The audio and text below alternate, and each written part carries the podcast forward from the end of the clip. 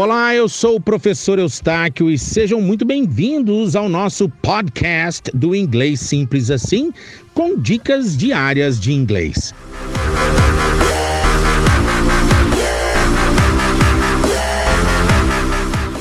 Você ainda confunde much e many? Espera um pouco, você não vai ter mais nenhuma dúvida. Fica ligado.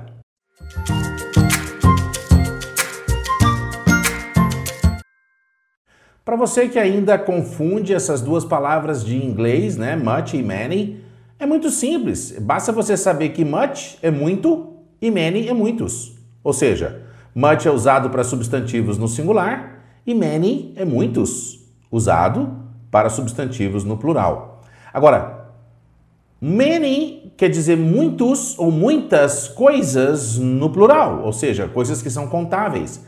Agora, qual que é o conceito de contável? É? Esse aqui é o perigo. Uh, contável é tudo aquilo que existem dois. Ser contável, basta eu conseguir falar dois daquilo. Por exemplo, eu posso falar dois dinheiros? Não. Então a palavra dinheiro é incontável. Eu só posso falar muito dinheiro, eu não posso falar muitos dinheiros. Né? Eu posso falar é, much money. I don't have much money. Eu não tenho muito dinheiro, né?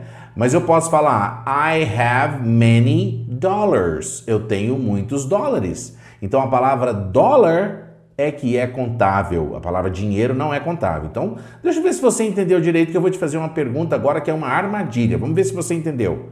Dinheiro é contável ou incontável? A palavra dinheiro é contável ou incontável?